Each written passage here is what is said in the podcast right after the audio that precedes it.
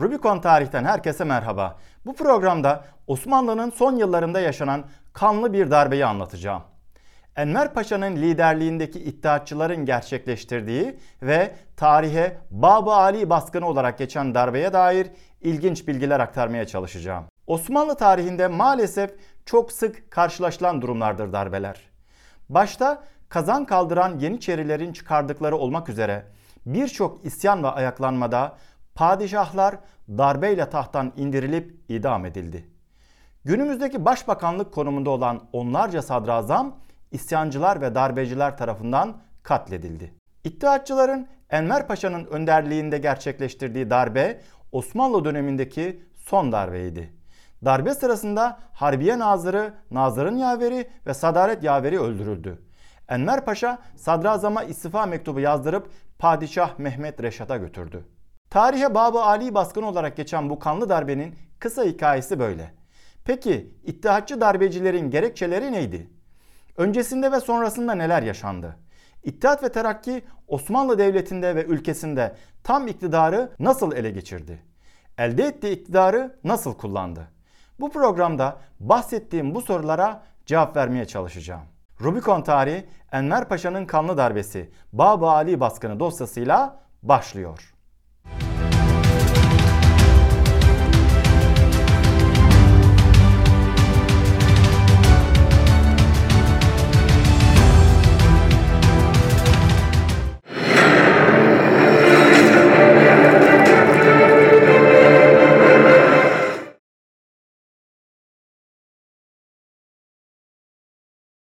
Darbe girişiminin adı Babı Ali baskını. Enver Paşa'nın liderliğindeki iddiatçıların darbesine dair bugüne kadar bir okuma yapmadıysanız bile muhtemelen Babı Ali baskını ifadesini duymuşsunuzdur. Bu yüzden Babı Ali tanımının ne anlama geldiğini ifade ederek başlayayım. 18. yüzyılın sonlarından itibaren Paşa Kapısı ve Sadaret Dairesi nazaretlerin kurulmasından sonra Osmanlı hükümeti manasında kullanılan bir tabirdir Baba Ali. Bab kapı, Ali ise yüce anlamlarına gelir Arapçada. Yüce kapıdır yani anlamı Baba Ali'nin. İstanbul Cağaloğlu'nda son parçası günümüzde İstanbul Valiliği olarak kullanılıyor Baba Ali'nin. Evet, darbe nasıl gerçekleşti?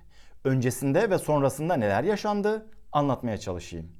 İkinci meşrutiyet 1908 yılında ilan edildi. 1909 yılında meydana gelen 31 Mart vakasından sonra ise İttihat ve Terakki Cemiyeti orduya dayanarak iktidarı ele geçirdi ve ülke yönetiminde tek söz sahibi parti durumuna geldi. İttihatçılar Sultan II. Abdülhamit döneminde eleştirdikleri her ne varsa kat be kat fazlasıyla kendileri yapmaya başladılar. Siyasi suikastler, tetiş hareketleri, komitecilik faaliyetleri, gazetecilere yoğun baskılar vesaire. İttihatçılar meclise ve orduya dayalı tam bir dikta rejimi kurdular. 1908 sonrasında Osmanlı'da artık padişahlar iddiatçıların kuklası haline geldi. İttihatçıların dikta uygulamaları ülkede hızla güçlenen muhalefeti de ortaya çıkardı. 1911 yılında Hürriyet ve İhtilaf Fırkası kuruldu.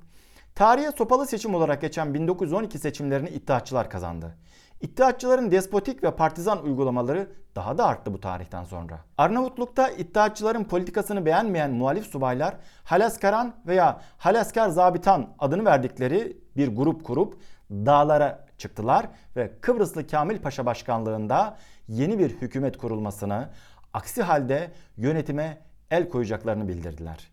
İddiacılar buna boyun eğmek zorunda kaldı ve 16 Temmuz 1912'de Said Paşa kabinesi yerine Gazi Ahmet Muhtar Paşa başkanlığında yeni bir hükümet kuruldu. 8 Ekim 1912'de başlayan 1. Balkan Harbi'nde birbiri ardına alınan kötü sonuçlar Gazi Ahmet Muhtar Paşa hükümetini istifaya zorladı.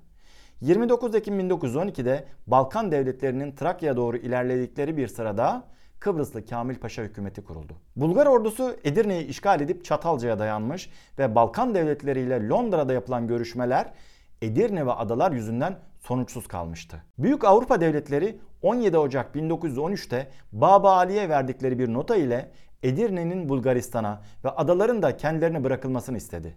22 Ocak 1913'te Dolmabahçe Sarayı'nda iktidar ve muhalefetten ileri gelen devlet adamlarının katıldığı bir şurayı umumi toplandı. Edirne için yeni bir çözüm şeklini teklif eden bir cevabi notanın yazılması kararlaştırıldı. Bu sıralarda İttihatçılar bir süredir hükümet darbesi tasarlıyorlardı. Kıbrıslı Kamil Paşa kabinesini Edirne'yi Bulgarlara terk etmiş gibi göstererek yapacakları hükümet darbesine halk desteği sağlamaya çalıştılar. Hükümet 23 Ocak 1913 günü elçilere verilecek cevabi notayı görüşmek üzere Bağbali'de toplandı. İttihatçılar da darbe için hazırlıklarını tamamlamıştı. Saat 14.30'da Sapancalı Hakkı menzil müfettişliğinde bekleyen İttihat ve Terakki'nin üst yöneticilerinden binbaşı Enver Bey'e gelerek baskın için her şeyin hazır olduğunu bildirdi. Enver Bey bu haberi aldıktan sonra kendisi için bekletilen beyaz ata binerek Nuru Osmaniye'den Baba Ali'ye doğru yola koyuldu. Yanında iddiaçı silahşörlerden Yakup Cemil, İzmitli Mümtaz ve Filiveli Hilmi ile yol almaya başladı. Bu arada Talat Bey de bir grup iddiaçı ile beraber Baba Ali'ye gidiyordu. Enver Bey Nafiye Nezareti yani Bayındırlık Bakanlığı binasının önüne geldiğinde iddiaçıların Hatip Subayı Ömer Naci Edirne'nin Bulgarlara terk edileceği bahanesiyle halkı Kamil Paşa hükümetine karşı kışkırtmaya başladı. Ömer Naci'nin Mustafa Kemal Atatürk'ün Manastır askeri idadesinden sınıf arkadaşı olduğu bilgisini de antiparantez ifade edeyim. Ömer Naci'nin konuşmaları etkisini gösterdi. Baba Ali'nin önü kısa sürede hükümet aleyhine sloganlar atan kalabalıkla doldu. İttihatçıların planı tıkır tıkır işliyordu. Ayrıca Babali binası civarında önemli noktalara 60 kadar ittihatçı yerleştirilmişti. Enver Bey ve yanındakiler dış sofaya vardıklarında sadaret yaveri Ohrili Nafiz Bey odasından fırladı, darbecilere ateş açtı. Fakat hiçbirinde isabet bulamadı. İttihatçı baskıncıların karşı ateşinde hayatını kaybetti. Harbiye Nazırı'nın yaveri Kıbrıslı Zade Tevfik Bey de aynı şekilde vuruldu. Tevfik Bey ölmek üzereyken ateşlediği tabancasıyla İttihatçıların fedailerinden Mustafa Necip Bey'i öldürdü. Ortalığa dehşet salmak için sofanın büyük camlarına ateş edilerek camlar büyük gürültülerle yere indirildi. Gürültüyü duyan kabine üyelerinin her biri bir yere sığındı. Celal Bayar'ın anılarına göre duyduğu silah sesleri üzerine odasından çıkan Nazım Paşa, Enver Bey ve yanındakileri ne oluyor? Aklınızca sadareti mi basmaya geldiniz? Haddinizi biliniz sözleriyle uyardı. Enver Bey ise Nazım Paşa'yı askeri usulde selamlayarak niyetini anlatmaya başlamıştı. Bu sırada Yakup Cemil paşanın arkasından yaklaştı, sağ şakağına doğru ateş etti ve Nazım Paşa'yı öldürdü. Enver Bey Yakup Cemil'e hiddetle çıkıştı fakat bu adamlara karşı başka türlü laf anlatılmaz cevabını aldı. Baskın anındaki çatışmalara ve diyaloglara dair farklı isimlerin hatıralarında farklı anlatımlar var. Ancak olayın aslı değişmiyor. Nazım Paşa'nın öldürülmesinin ardından Enver ve Talat Beyler kapıyı hızla açarak sadrazamın odasına girdi. Enver Bey sadrazama sert bir ifadeyle milletin kendisini istemediğini ve istifa etmesini bildirdi. Kıbrıslı Kamil Paşa da hiçbir şey söylemeden bir kağıt alarak asker tarafından gelen teklif üzerine istifaya mecbur kaldığını padişaha hitaben yazdı. Enver ve Talat Beyler buna ahali kelimesini de ilave ettirip ahali ve asker tarafından şekline sokturdu. Enver Bey yanına Mabey'in başkatibi Ali Fuat Bey'i de alarak saraya gitti. Sultan Reşat iddiaçıların teklif ettiği Mahmut Şevket Paşa'yı derhal sadrazam tayin etti. Mahmut Şevket Paşa yanında Enver Bey ve Ali Fuat Bey olduğu halde gece otomobille Babali'ye geldiği zaman sadarete tayin edildiğini bildiren fermanı okuyacak kimse bulunmadığı için bu işi bizzat kendisi yapmak zorunda kaldı. Talat Bey de Dahiliye Nazırı Vekili ünvanını kullanarak vilayetlere iktidar değişikliğini bildiren telgraflar çekti. Bu telgraflarda Kıbrıslı Kamil Paşa hükümetinin Edirne vilayetini tamamen adaları da kısmen düşmana bırakmaya karar verdiği ve bu kararı gayrimesul bir meclise tasdik ettirdiği bu sebeple Milli Galeyan sonunda devrildiği bildiriliyordu. Yeni hükümetin ilk icraatı Ali Kemal ve Rıza Nur gibi muhalifleri tevkif etmek oldu.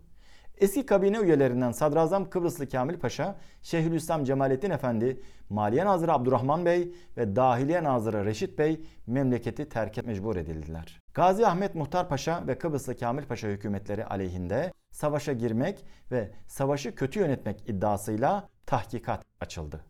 Edirne'yi kurtarmak propagandasını yayarak işe başlayan yeni hükümet Kıbrıslı Kamil Paşa kabinesinin bir hayli yumuşattığı barış şartlarından daha ağırlarını kabul etmek zorunda kaldı. Uğrunda hükümet darbesi yaptığı Edirne'yi 30 Mayıs 1913 tarihli Londra Anlaşması'yla Bulgaristan'a terk etti İttihatçılar.